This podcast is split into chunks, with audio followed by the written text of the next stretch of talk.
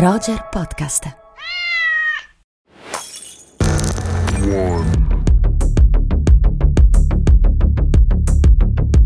E non far sempre sti rumori di sottofondo. Dovete sapere che, che, che non riesce a star ferma, non riesce a star ferma. Io la vedo muoversi, si prepara le sigarette, si muove. Perché tu, tu mi vuoi disciplinare come al solito. No, ma se, se, poi in post-produzione, nostro- in post-produzione il nostro Pavon, Pavon Ah, scusa, che, Pavon. che ama essere chiamato così, e il nostro Pavon è costretto a tagliare tutti questi suoni che tu Hai ragione. produci. Malvina, ti tengo d'occhio. Hai ragione, dai, non farmi sentire in colpa, iniziamo. Di cosa parliamo oggi?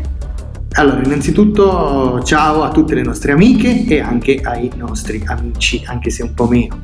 E oggi parliamo di un altro film candidato agli Oscar per andare a completare questa guida che dovete assolutamente utilizzare il giorno della, eh, insomma, le ore prima della notte degli Oscar per farvi una cultura complessiva sui film candidati. Ma insomma, Malvina, per farla breve, oggi parliamo di Sound of Metal. E prima che tu possa dire qualsiasi altra cosa,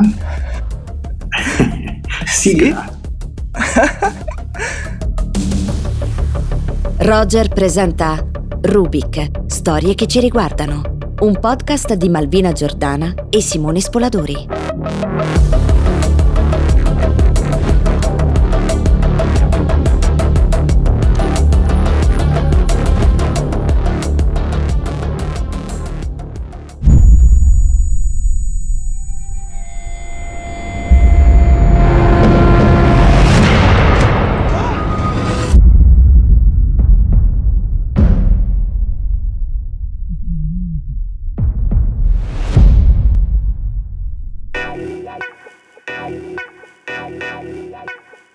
Bene, eccoci tornati. Simone mi ha gentilmente offerto la parola dopo avermi censurata nella prima parte, quindi ciao a tutte e tutti anche da parte mia. Beh, scusami, mi sono, mi sono ripreso un po' di spazio dopo essere stato emarginato per settimane, ma adesso basta. Perché questa è la tua risposta al fatto che ti abbiamo minacciato con Chimento di farti fuori dal programma. Esatto. Io sappiatelo che sono sempre più a rischio in questo programma. Andiamo al film. Allora, il film, il film intanto di cosa parla? di Ruben e Lou, che sono un, eh, come dire, una coppia di musicisti e coppia anche nella vita. Sono musicisti heavy metal, lui è un batterista, lei è una cantante, vivono letteralmente on the road, eh, in camper. Quindi anche questo è un film, eh, come dire, sulla, sull'America delle, delle province, delle strade, della- dei, dei grandi spazi e dei locali di periferia. Fatto sta però che il problema, diciamo anche che Ruben ha un passato turbolento, un ex tossicodipendente, insomma questa sua nuova dimensione eh, artistica e di coppia anche gli ha permesso in un certo Lo senso di salva. cambiare vita Sì. e lo ha salvato. Solo che sulla sua strada si frappone un eh, problema molto importante, un problema gigantesco, quasi insormontabile, e cioè la sordità che lui scopre in maniera così repentina, con cui all'inizio sembrerebbe non voler eh, fare i conti, ma si trova costretto a farlo. E chiaramente Malvi, insomma, per un musicista per un batterista perdere eh, l'udito significa vedere crollare tutte le proprie certezze. Tanto più che, come abbiamo detto, le certezze di Ruben che crollano davanti a lui sono proprio quelle che lo hanno eh, salvato e che gli hanno permesso, attorno alle quali diciamo, si è ricostruito una nuova vita. Da qui in avanti inizia sostanzialmente un film eh, diverso, un film che rinuncia un pochino alla scrittura, rinuncia a un impianto narrativo tradizionale. Abbiamo parlato in questa serie dedicata agli Oscar di film scritti perfettamente. Questo è un film che rinuncia un po' alla scrittura e prende, percorre altri territori che sono più verso un, un versante che potremmo definire esperienziale. Sì, vero, mi viene in mente questa cosa, un po' come eh, ci diciamo per eh, un altro film eh, dell'ottetto che è The Father, eh, sì. il tema, diciamo così, della perdita dell'udito, della, comunque della sordità o di un sentire diverso, no? uditivo. Sì, sì, sì. È un altro. So cosa stai per dire, hai ragione. Che censura, scatta la censura di nuovo in questa puntata, ma io mi no, riprendo no. la parola e dico che, no, a parte gli scherzi, un po' come appunto dicevamo rispetto alla demenza, ecco anche eh, la questione uditiva permette, ha permesso al cinema di intraprendere diverse strade no? sperimentali più o meno per raccontare questa esperienza.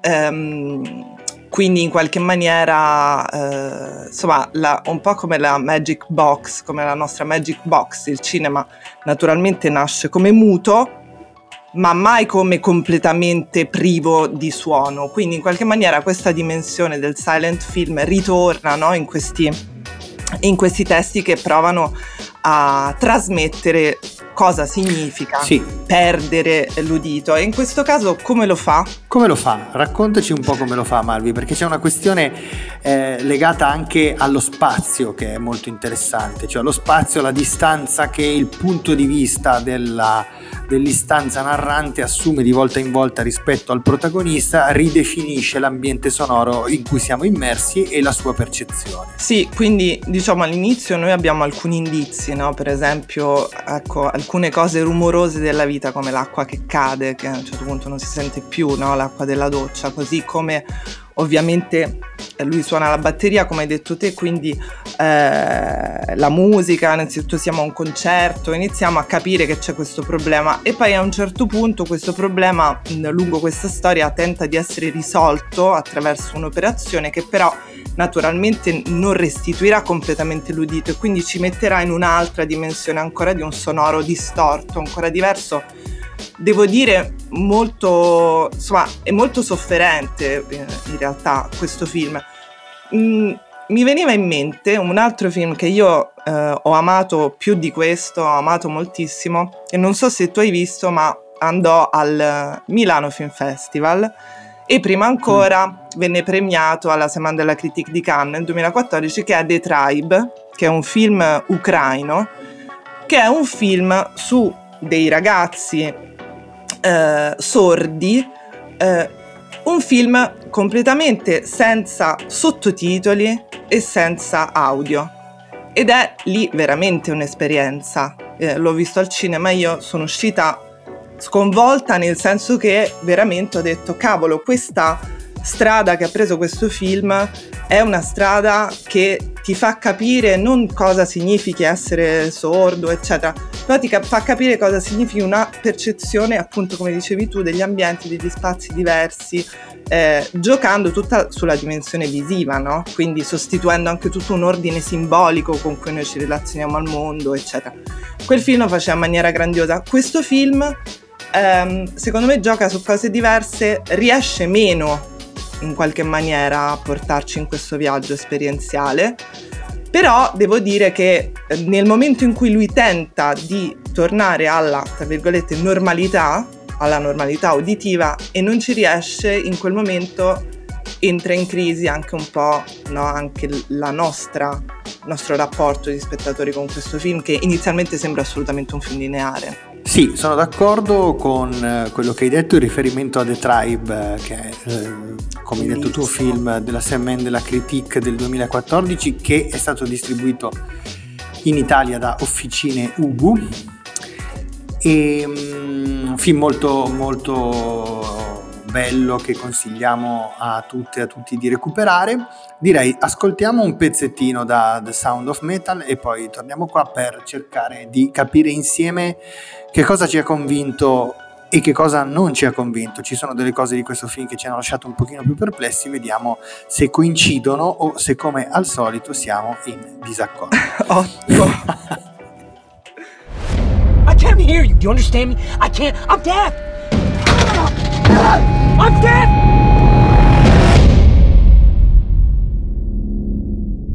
I found a place.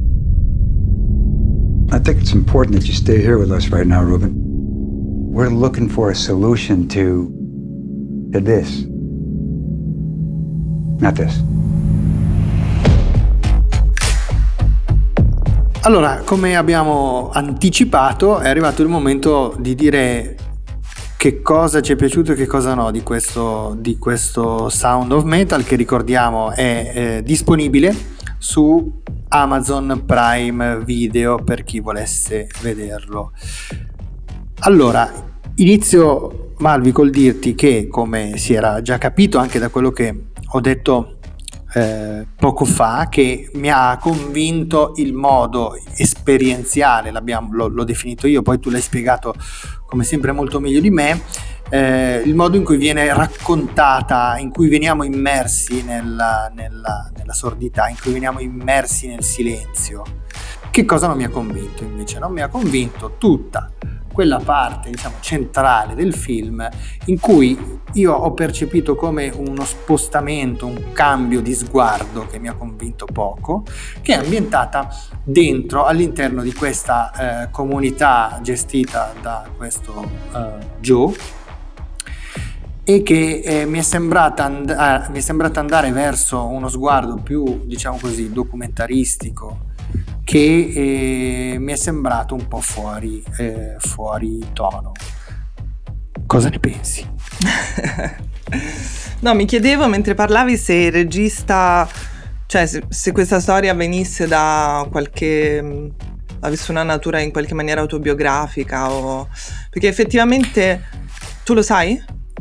No, non, volevo però dare qualche dettaglio produttivo interessante, che è il fatto che questo film è stato girato in poco più di 20 giorni nel 2018, nella primavera del 2018. È stato presentato a Toronto nel 2019, acquistato da Amazon e sarebbe dovuto uscire in sala, ma poi causa Covid non è uscito, ha seguito una traiettoria diversa che l'ha sorprendentemente portato fino a qui. Quindi è davvero un film, eh, un film piccolo. Il regista Darius Marder è al suo lungometraggio, lungometraggio d'esordio come eh, regista, suo lungometraggio di fiction d'esordio come regista ed è stato però il co-sceneggiatore di Come un tuono, film che non so se ricordi con sì, sì. Eh, Ryan Gosling, molto molto interessante. No, no, mi chiedevo se, se, c'era qualcosa di autobiografico perché effettivamente questa parte centrale eh, è vero che cambia lo sguardo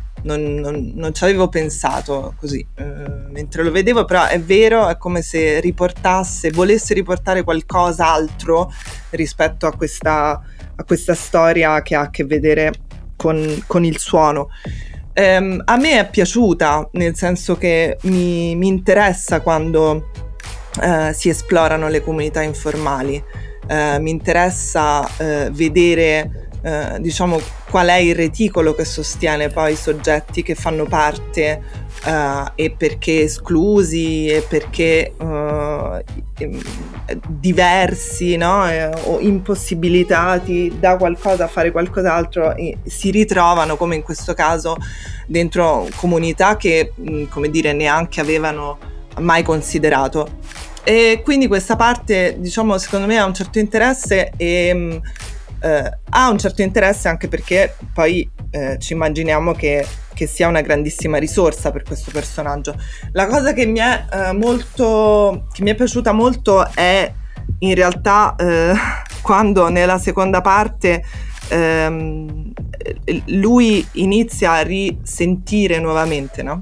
E, però sì. mh, mm, sente in modo diverso non solo da quando ha, ha perso l'udito, ma anche quando, rispetto a quando sentiva.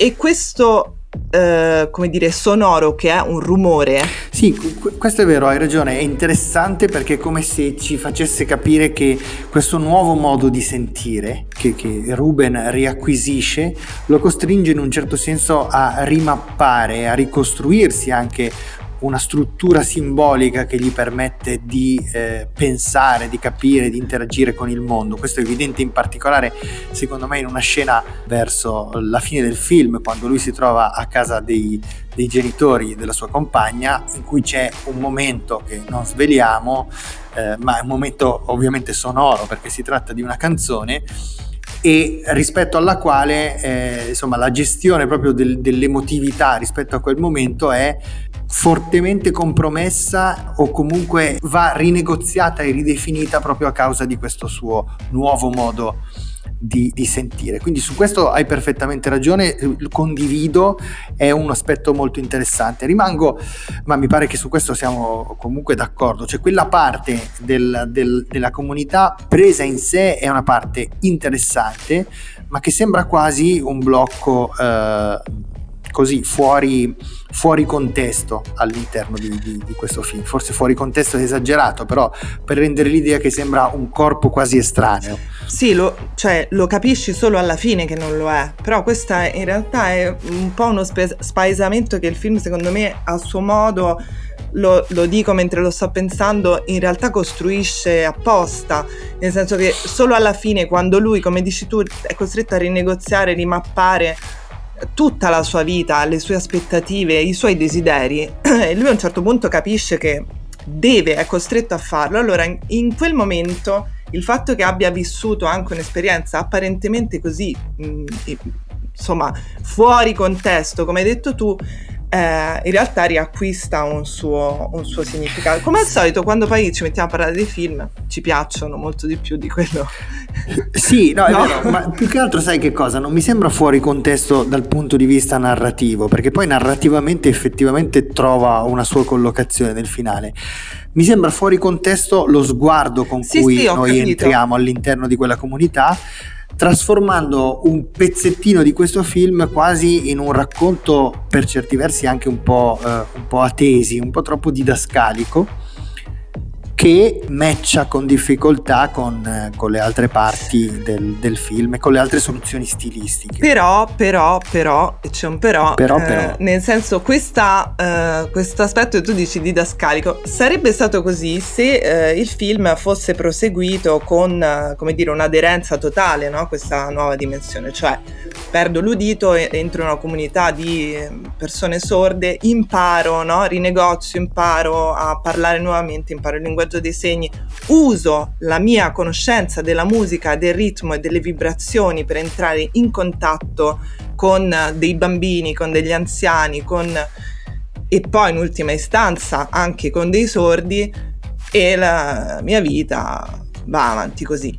Invece questa dimensione che effettivamente si, cos- si costruisce, il protagonista non la coglie come non l'hai colta tu, cioè nel senso il protagonista mm, è convinto di che la sua strada sia un'altra, che senza eh, sentire la sua vita è, è distrutta, ricordiamo un musicista e via dicendo. A un certo punto, quando questo suono eh, sarà non il suono del metal, ma il suono del rumore, eh, a quel punto cambia tutto. Certo, certo quindi crolla un po' questa cosa, questa struttura a tesi che dici tu. Però, insomma, effettivamente eh, è vero che c'è un cambio di sguardo, questo è, è anche interessante. Allora, sentiamo che cosa pensa di questo cambio di sguardo il nostro eh, ineffabile e immarcescibile ospite, il grande Andrea Chimento.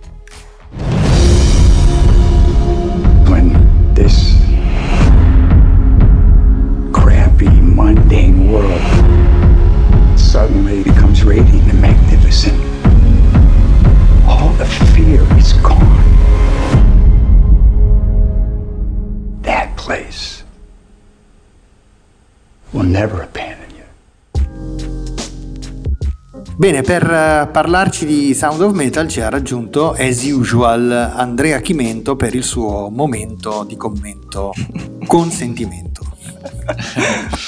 ciao Simone, ciao Maldina. Ciao Andrea. Ciao Andrea. Ma è un po', il, un po', la sorpresa no, di questi Oscar, un po' il film eh, che nessuno si aspettava di trovare in nomination fino a un paio di mesi fa, è un po' il, il dark horse, dicono in America, insomma l'outsider. È un film piccolo ma molto avvincente, a mio parere, un film che funziona, un film con un'idea molto originale, seppur appunto nella sua eh, semplicità, ovvero questo batterista, appunto, come avrete già un po' raccontato, che perde, che perde l'udito e si trova un po' a dover ripensare alla sua esistenza.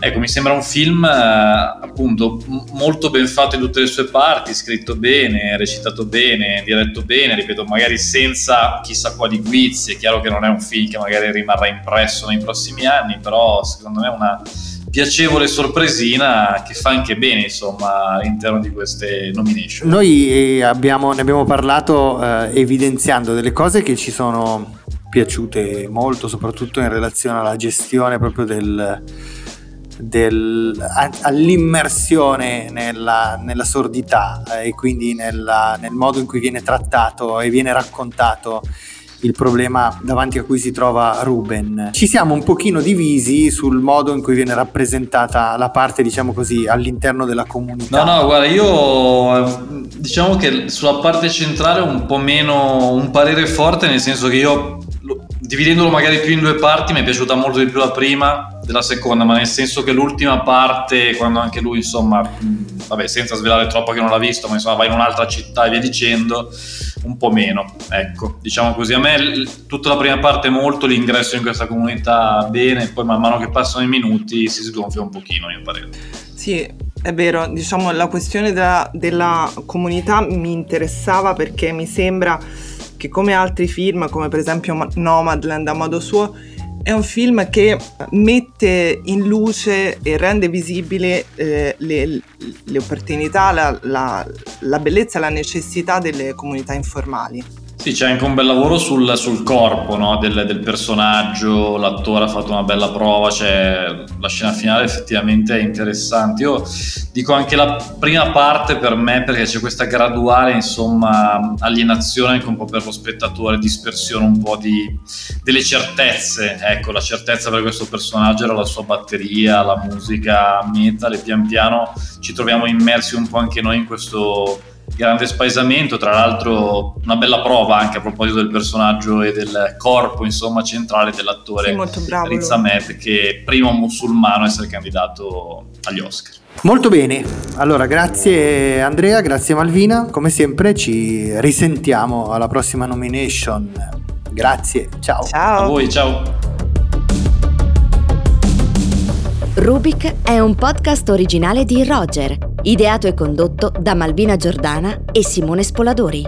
In redazione Beatrice Baggini, Daniela Clerici, Stefania Noiosi, Silvana Maggi e Nicolò Merlini. Sound design a cura di Simone Pavan.